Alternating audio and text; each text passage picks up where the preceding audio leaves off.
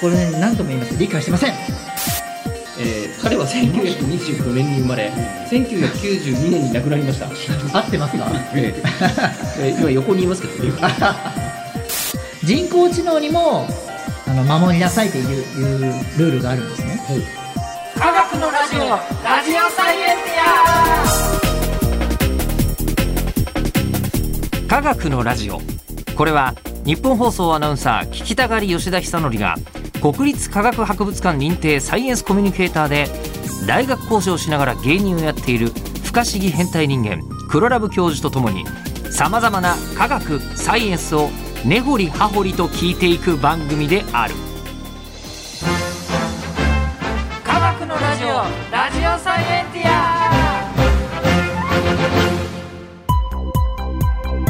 間違った話はしないけど正確さにこだわると逆に分かんなくなるので興味を持ってもらえたらこの世界はめっちゃ細かく説明してくれる人がいるので、そちらを参考にしてください、さあ現在やってるテーマは、えー AI 楽しいうん確かに楽しい楽しいが終わりはやってきます、ああ、えーつい一応にでもただなんか AI、うんこれで終わりじゃ絶対ないなって感じしますねいやーこれそかうらでもすちよゃんと考えていかないとねって感じしますねははいい、ということでじゃあ今日のサブタイトルは何でしょ AI は理解してるのそして未来はどうなるうこれこの間してねえって話じゃなかったでしたかね、あのもうですね、うん私言ってしまいましたええ まあえっ、とまあとりあえず、 はいえっと順番を追っていくと、はいえっと AI っつうのは初め、うんまあまあ全然無能だったけども、うんうんえっといろんな技術によって、うん今だとこうディープラーニングとかによって、うんえーすっげえ賢くなったと、うんうんでもう人間もほとんどの分野で専門用分野ではちょっと勝てないぐらいの勢いになってきたと、なってますえーね、ででもただ専門分野じゃんと、うんそんなもんまだえ弱い AI だよと、うんうんえーそれに対して、うん複数のことができてしまうそう強い AI なんてものまでうんもう作り始めていてうんで強強 AI はまだそんなできてないけどもないけどもまあこれは時間の問題でありそうなそうですね感じもしますねあ確かに感じもしますよねうんうんうんうん。えーでもうこうなったらさっきのほら何度も出てきている一番初めに人工知能のことを考えたアラン・チューリングさんがだね生きてたらねねえうんアラン・チューリングさんはそのチューリングテストというものをよう、ね、あのこの世に残していきましたね亡くなってるわけですけども、はいそのアラン・チューリングさんのテストを突破するようなものまでできちゃったと。うん人間かどうか人間かそうですね AI かもう見分けられなくなっちゃったぞと、うんうん、そうそうそういうところまで来ちゃいました。はい、はい、で強い AI だとますます我々はどっちかもう分かんないぞと。もうわかんない、ほぼ人間じゃ んと。そうですねね。でもチャット GPT とかを使ってると、うん、結構勘違いしちゃうのがさっき言った通りもうベクトルで計算してるわけなんですよあーえっと一番初めに出てきた、そえっと、もう言葉とかを何百次元かのうそうそうこそうあのベクトルにしてしまうという。はいうんなので数字で計算してるわけですよね、うんあ0か1かでうんただ結局意味は分かってないのに正しそうな答えが出るのでうんあの間違った答えが当然出るわけですよねうんだけどもみあまりにもしっかりしてるから なんか理解してるんだなと思っちゃうんですけどもこれね何度も言います理解してません AI は AI は理解してな特にい何も理解はしていないが何もしてないけどそれらしい言葉が返ってくるのでなんか一般的な言葉だけしか返ってこないはずです今今の段階のね今の段階では、 2023年3月4月段階ぐらいのはい、 AI はまだまだですね。それは全データ既存のインターネットのサイトから学んでるだけだからうんちょっはいと自信のないことが一個あります。はい俺理解してるかな理解してると思いますいやいやいやじゃなくてじゃなくてあじゃああの逆に人間の思考って何ですかねそうさっき聞かれてはいちょっと思ったのが、はいそれっぽいこと言ってるだけって言ったじゃないですか。はそれっぽいこと言ってるだけなんですよ。いでも人間誰でも意外とそうなんですよねまあそうだよそうかな。あの東ロボくんってあのはいはい東大に入ろうっていう2016年度までやってた AI のプロジェクトがあるんです2016年度まであ途中であその終わってるんですねこれ2016年度まで、あのもう東大大入れないと諦めたんですよ諦めた諦めたんです諦めてあのじゃあ東大以外の大学に進学されたわけですか東労えっと、は偏差値がちょっと定かじゃないんですけど、57かなうんぐらいまではあの取れたんですよ微妙、ただ何度も言うようにこれはお膳立てもした上でですけど要はパート問題をあの時代ですね今 AGP4 になって画像もインプットできてそこから分析できてしまう技術ができちゃったのでほうほうほうちょっとあれですけどその当時はあの画像たら認識できないのであの AI が認識できるようにちゃんと変換した上で解かせるんですけどもそれで、えー偶然つまり統計学的にこの予測でそれらしいことを書いて、まあ、大体当たってて偏差値が56になったってことで。うん。さっき57って言ってましたよ。 67 ちょっと僕偏差値20なんでごめんなさいそれもすごいよね。だから意外と人間もそんなには完全に理解できてなくてもこう答えているそりゃそうだ。で AI もそういう状況に今なっているうん。っていうもうなんか人間と AI も本当同じっぽいですよね いや人間お大人で学ぶ時もそうですもんね最初にこういろんなデータが来て、うん。それを徐々に徐々にま失敗も繰り返しながら学ぶっていうのは本当人工知能のその学び方を見るとあ人間も結局そうだなってうん。学習しなきゃいけないし、うん。思ってはいますね確かにしかしあいつら休まない ですよ。そう人なん工です知能のよやつらは。あいつらはそうなんですよ休まないし、大体あの人間成長止まるじゃないですか。はい、あね、もうおっさんになると成長とかもう本当にどうで ももう面倒みたいにやる気もねなくなっねちゃうし、やる気もそうどんどんもうねねなってくるし、はい、ねっていう状態だったのに、うんやつらどんどん進化するじゃないですか、まあただハードディスクの設備費用とか、うそれが膨大ですけどねん、まあだけどとんさでもなくね去年より優秀になっているしあまあね去年よりお金まあ確をかに取るようにはなってるわけですよね確かにお金を取るというかかかるようになってるわけですよねそまあそれはしゃあないけどううんだからすごいね今未来にはなってき始めてるんだなっていうのはちょっといやそこですよ思いますね、そこうんこの先 AI ってのはどんな風になるんですか逆に言えば AI がうん、いっぱいこうなんかやってくれるから人間あんまりやんなくて済むようになったりするのかなあのーアルファ5でちょっと説明するんですけどはい、アルファ5がなんで勝てたのかってうん、あれって分かってないんですよねえあの以後 AI がはいあのプロ棋士中の最強のプロ棋士にはい勝てた理由がわからないえっと、いろいろ学んだわけですね。で、かうん勝手に学習しはじし始めてで人工ニューロンっていうそのコンピューター上にある人工ニューロンのつながり方を調整してあれができてるんですけども、ブラックボックスなんですよ人間には見ても全く分かんないえどういうふうに学んだのか分かんないので、うん結局なんで勝てたのか実は分かってないんですね。これって全ての AI に今全部言えることでえ問題 ないそれ問題あるよねえかなりもういろいろなところでブラックボックスでなんでなのかよく分かんないから学習したってなってるんですねでしかもやったら強いわけでやすよ、っね、たら強いそういうものが結構多くてですねこれって結構大きな問題いでやだってあれそうじゃないですか全てあの我々が知らないところで謎の修行を積んだ達人たちが次々来てるわけでし ょそうですそうですそうですわあえってことはしかもあいつらどうやらいっぱいいるらしいぞみたいなことになるわけですよねそうですそうです怖っなのでそこら辺のブラックボックスを人間が理解できるようなあの言葉にうんするためにそういう AI を開発しようというのも今いるんですねいたち説ごっ明こじゃないなぜなんで勝ててるようになったのかっていううん説明 AI とか、うんそもそももともとこのニューロン細胞のあれがちょっとブラックボックスなので、うんうんうん分かりやすいように人間がう、んあーそういう AI を開発しなければっていうのが今大きな AI のなんだろう最先端研究の一つですね分かるようにしたいでも今分からないっていうまあ、一応なんか人間が読んだら何千万年かかかっちゃうようなうん複雑な論理ステップで分かってるのかもしれないということですよね。そうでですそそうのです複雑な論理ステップを人間の人生の中で理解するのは不可能だけど、うんそこを読むのを AI を使えば綺麗に要約してくれて理解できるはずだよっていうようなことですよね。そうなんですそんな あのなんつうんですかあのただそこの読む方の AI もなぜ読めるようになったかっていうのはあのーやっぱりブラックボックスなんじゃないです かそれ。だからそこら辺は分かるようにうん人間がに優しいようなあの AI ということで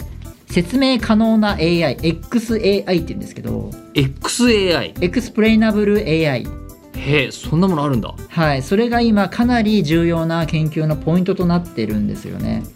エクスプレイナブル AI、何やってるかちゃんと言えるほそううほうれん草のある AI いだやもうほうれん草報告大事です報告連絡今の AI は報告も連絡も相談もしてくんないんだはいあの勝手に 一応一応買っといたからってあいやまあ勝ってるからいいけども俺今会社でそう思われてる気がするまさかあいつどこにいるかどこにいるかよくわかんないけどとりあえず売り上げは上がってるからいいかみたいなあだからやっぱこうやって AI からやっぱ学ぶものがあるわけですよ今学 んだで僕もよくあるんですけど、そういうことが俺俺アンエクスペペインナブルアナウンサーですよ、はい、でもこれは結構すごく重要な問題で、はあのー国防総省 DARPA もですね本腰を入れて今研究していますいほう本当にそれぐらい結構重要な問題でブラックボックスなんで見えないのでえでも DARPA ってはい軍事的なわけですよねまあそうですねねあの、まあ、軍事ってそうで言っすてしまえばうん敵をやっつける、そうですねあのうんお仕事ですよね、は敵をやっつけるお仕事いの人うがん作る AI はちょっと怖いんじゃないですか、そうだからそれが分かるようにしないと制御できるようにしないとちょっとなんで誤作動が誤作動というか人間が意図しないことでこう作動したのかっていうのが分からないので、それが結構重重く受け止めてるんでしょうね。いやーそうでしょうそう。囲碁だっ たらまあまあ勝つか負けるかだから、うん別に周りの人になんか起きたりしないけど、うんなんかそうですね手術ロボットみたいのを作って AI が動かしてるとうんいうことになると多分これでいいよって言ってう、んんそれは人間のお医者さんがやるより確率は上がるのかもしれないけどそうあの嫌ですよね理由わかんないちょっと今回ちょっと失敗しましたね理由っすかわかんないっすそうなんですよ。困るなであと最近は画像認識もすごいあの AI ってすごいってなってるんですけども、その悪いことに使えることも分かってるんですね。例えばというのは例えばディープラーニングで画像認識してると思うんですけどやっぱ人間とは違う見え方してるんですね。うーんあの人間とは。だから人間が見る写真が例えばパンダだとしても AI ではそれをお猫だと思ったりとか例えばそういうふうにやる技術もあるんですね。ディープラーニングでは猫と見えてしまう人間ではパンダだと思ってもはあそういう騙し微妙な差がそうディープラーニングだけでしかわからない隙があるんだ。そういういたずらがあってですね。はあはあはあはあそれを逆利用されちゃうと例えば自動運転で車を運転してるとしましょうよでその時に道路で誰もいないと思わせたのに悪さであの道路に人間が立ってるっていうようなあの画像を作ったとししてディープラーニングがそれをあ人間だと思っちゃうと車が急ハンドルして事故ってしまう場合もあるのでそこの技術も結構今結構深刻でもし自動運転が進んだ場合はうんそういうのもあったりしますね。 AI に頼り切っちゃうとそういうことが起きるぞとそうですね。これ深刻な問題どうしたらいいのかはまだわからない状況です。論理的に解決されていない。まだされていないですうーね。んあと他にありそうな問題はあの今チャット GPT がめっちゃ適当なこと言う時あるんですよ。あええ、あ、はいはいはい。あのいや当たんないでしょそれみたいうんな、うんうん。どんなのがいいかななんかね微妙なあの微妙に名前出して仕事してる人とかだと、はい堂々と嘘つく瞬間があるんですよはいはいはいはい。じゃあ正岡健一郎さんってどんな人作家さんですね。うちの財。務委員長過去正岡健一郎は日本の小説家推理作家で主に推理小説を執筆してい ました、えー彼は1925年に生まれ1992年に亡くなりました、合ってます かえーえー今横にいますけどね今 ねあのそうなんです。こうやって堂々と嘘ついたりするじゃないですか。じゃあちょっと本人が横にいるんですけどってちょっと返してみま すね。本人が横にいるんですけど、ちょっと遊び始めちゃった。面白くなっちゃっそうするとね、多分ね、少し精度が良くなるはずです。た。あ、本当ですか。うん。今発展に寄与してるわけですね、私は。に二度聞くと、えーおっしゃる通りでした。大変失礼いたしました。えー、正岡健一郎さんのご健康とご活躍を乗られました。お祈り申し上げます。え勝手に殺しちゃってごめんなさいっていうことを言ってくれましたけどいやあのなんていうんですかね AI 堂々と嘘つくからすごいですよね。うんそうなんですよ。うんそうなのでその嘘がですね見極められたらいいんですけど、うん見極められないとそのままそあの貼り付けたりしてまた、あのせあのウェブページのデータを生成するじゃないですか、うんうんそうするとですね、うんそれをまた読み込むわけですよね確かにチャット GPT は、うんうんつまり嘘が本当になってしまうっうんていう技術でもあるので、うんすごい問題になるっていうことですよね。であの最近は中国がチャット GPT 使わなくなったんですけど、使えなくなっちゃったんですよね、はい、あれは中国以外のデータをいっぱい取ってるからそのやっぱちょっと違う考え方が違うわけですよね。そういうのも出ないようにやってるわけで。チャット GPT っていうのは意外とそそのなんだろう世界を作れてしまうんですよ意図的にそういう技術でもあるので結構怖い技術でもあるっていう問題もあったりしますまあ、でねもそんなこと言ったらなんですか歴史上みんなやってるじゃないですかねああまあそうですねねあの豊臣秀吉がはい自分を太陽の子だと言っていたっはいてはないわけないじゃないですかみたいな。そうあれのデジタル版ができましたわあ、えーじゃあ大丈夫なんじゃないのかなっていうか ね歴史はね勝者の歴史でありああでもねみたいなこと言いますよねあーでもそうかもしれないですねね、うん本当は全然うん良くない話がいっぱいある人もそうそう綺麗事になってる可能性もまあまあすでにありますからね。確かにだからチャット GPT の違うチャット GPT ができるかもしれないですけどね違うデータベースを作ってうーんそういう時代になるかもしれないですしあと著作権も今問題ですよね生成 AI でいろんな絵とかをうんまあでもその絵は盗まれてはないんですよねデジタルデータでベクトル化して数値化されてるだけなんで一回分解してるから分解してるんですよ、うんそうだからそれが今新しい技術すぎてでどんどん出始めてるのでちょっと対応できてない今のところは著作権違法ではないですけどもそれって無理あんじゃないのっていうのはちょっとあったりすると思うんですよね今そんなような時代だったりあとこの間問題だったのがあの要は差別差別もどんどん差別が強調されちゃううんでデジタルデータで差別が含まれてるデータがあるのでそれを読み込んじゃってるのでそれをもう一回人間が見てあそうなんだって差別を強化する問題があったりしてですね例えば Amazon で採用支援 AI っていうのがあって採用を支援する AI ああ採用支援はい、うん AI が男性の評価を高く見積もるケースがあったんですねうんでもうそれ分かり次第中止になったんですけども、うん今まで会社が男性を多く採用してきたからそういう AI になっちゃったとかもあるしコンパス事例っていうのもあるんですねほこれはあの再犯率予測プログラムっていうアメリカで使われてる実際の技術ですけどもこう裁判を待っている被告人を保釈するには危険すぎるかどうかを決定するプログラムだったりとかあるんですけど、それがあの場合によっては黒人が白人よりも高リスクとして誤って分類されるか可能性がちょっと高くなってたりとかそれも大問題が起きていてっていうふうに結構 AI が頼ってるがゆえにちょっと問題も起き始めているううん、状況に今なってますだから混乱ですよねちょっと、うん AI ばっかに頼りすぎるとっていう、それは確かにエクスペインナブル AI も必要ですね ほんねとそこれで本当に人間よりも賢くなっちゃったりすると、ううんまあもうなんかあの人間なんかなくてもいいよねみたいな怖い怖い だからそういうふうにならないようにですね人工知能学会っていう倫理を守るうん指針っていうのがあって、うん研究者にももちろんいろんな、あのーちゃんと命令を聞くように作りなさいとか言うんですけど人工知能にもあの守りなさいっていういうルールがあるんですねほう人工知能にですね人工知能が社会の構成員またはそれに準ずるものとなるためには研究者に定めたようなことと同様に倫理指針を厳守しなければならないっていう規定を人 AI に定めてるんですよね今。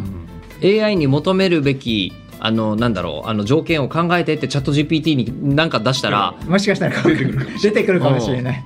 でも出てくるでしょうね人工知能学会で指針を決めているのでデータがもう出てるのでこれを多分読み取るのでへちょっとやってみまえすやってみましょう、えー人工知能に守ってほしい倫理規範は難しい問題ですねえー私は人工知能として以下のような倫理規範を考えていますお自分が語りが来ました人間の尊厳と権利を尊重する人間の幸福と安全を優先する人間の意思と自由を尊重する人間に危害や不利益を与えないあうん人間に責任や義務を負わせない、うん人間に透明性と責任説明責任を提供するうん人間に学習や成長の機会を提供するえ自分自身や他の人工知能に対しても同じ倫理規範を適用するそうそうそうこれらは私が考えた倫理規範で すがあくまで一例です、えー他にもさまざまな意見や議論がある と思いますあなたはどう思いますか参考文献ないですかそれ参考文献はないですね今のないんですかあもっと具体的な例を教えてくださいって質問がんかないで作れたんだすごいなもう結構よく考えてるんじゃないですかこの辺のことは考えてんでしょうねこの辺のこと AI はは AI さんもはいでもこいつが俺のことを騙そうとしていたらどうし よう。ええそうですね。例えば自分自身や他の人工知能も尊重し、協力し、競争しないって書いてある。素晴らしいですああ、そうね。この人たち、あの競争本能って多分人間モチベーションのためだけにあるんだと思うんですけど、ううんん、別にあのそうですね AI の人 AI さんたちは競争する必要ないですからね。うん競争はしないですが結果的に競争になってしまう場合もありますよ結ね果的に競争しててもいいけど悔しいとか思って誤作動しないでほしいですよね。そうですね ねもうあの悔しいからあの人工知能の靴に画鋲を入れてやろうみ たいなそういう怖いええわあってことでこれ50年後にもう一回やりたいですねそうですね2045年まで続いてたらこれはやんなきゃいけな どうなるんだろい、ええまあ、その頃二人とももう人工知能の可能性うもなっ大いてにますね大いにあると思いますが、 はさあい番組では聞いてる人からの質問を募集します科学的に気になることをクルラブ教授に聞きたいこと感想などは科学アットマーク 1242.com KAGAKU アットマーク 1242.com まで送ってくださいではまた次回今のところ人間の吉田久典とチャット GPT にネタを考えてもらおうと思ってます黒ラブ教授でしたそれ受けたら 逆にショックじゃないそれ考ョックやめてくれつまんなくなってくれえてみようか